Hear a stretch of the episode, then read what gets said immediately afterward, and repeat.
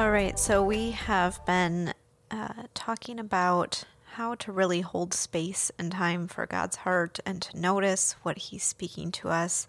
But what about those prayers that we really do bring into that time and bring into that space? We have those big things that have been on our soul. A retreat space. Yeah, they We're need that sorting. Everyone and everything else. What do we do with them? And for me, I I appreciate this most about retreat. Mm-hmm. Uh, just before I'm heading on a retreat, I typically have a side journal page with the title "Questions for God" mm-hmm. or "Prayers for God." Mm-hmm. Sometimes it's a person. Here, here's a relationship that I want to sort for myself. Here's a person where where they're at with God, or with their situation concerns me. Here's a predicament of just I, I do not know, and there's this almost this eagerness builds of these are the kinds of things that I would just love to hold this prayer in God's presence, long enough, just one at a time. So here's our tutorial for you to uh, do one prayer at a time on retreat.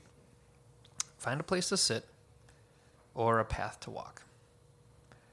And make a resolution between you and God right now that you are going to stay there until Jesus says something.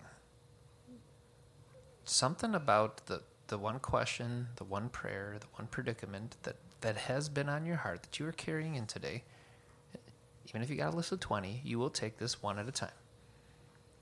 Resolve to stay there in that chair or on that path until Jesus says something, and you're confident that you have heard as much of that something as he intends to speak today. You could use some words, you could use some clarifying questions as you start to hear from him. Mm-hmm. The starting point is here's my question, God, and I'm done talking now. I will sit here with the silence and solitude that we now know how to practice until I receive something. I may ask you something clarifying, or or I might not. I might just continue to sit there without any words and just feel what there is to feel in that response. Yeah, and I think uh, I like to journal. I think that's a good a good means to to try to capture what you're hearing. So feel free to grab that journal, uh, and and just know that you will know God's voice when you hear it. the The Bible says that the sheep hear the shepherd's voice and know it is Him.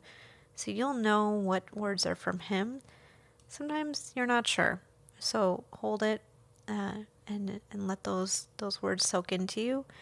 Um, sometimes we need to label them in your journal. You know, go back to them later. But uh, but both are both are great. Either sitting with them and just letting them soak in, or or writing them down.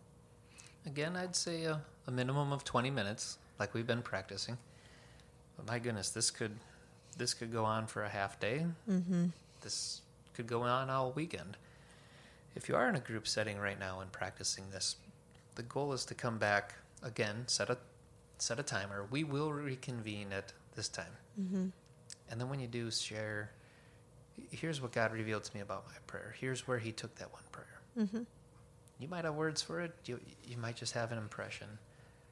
But then after sharing that, then join each other's prayers. How what you are looking for is the depth of the Spirit, the voice of God on on the prayers that you are holding most right now.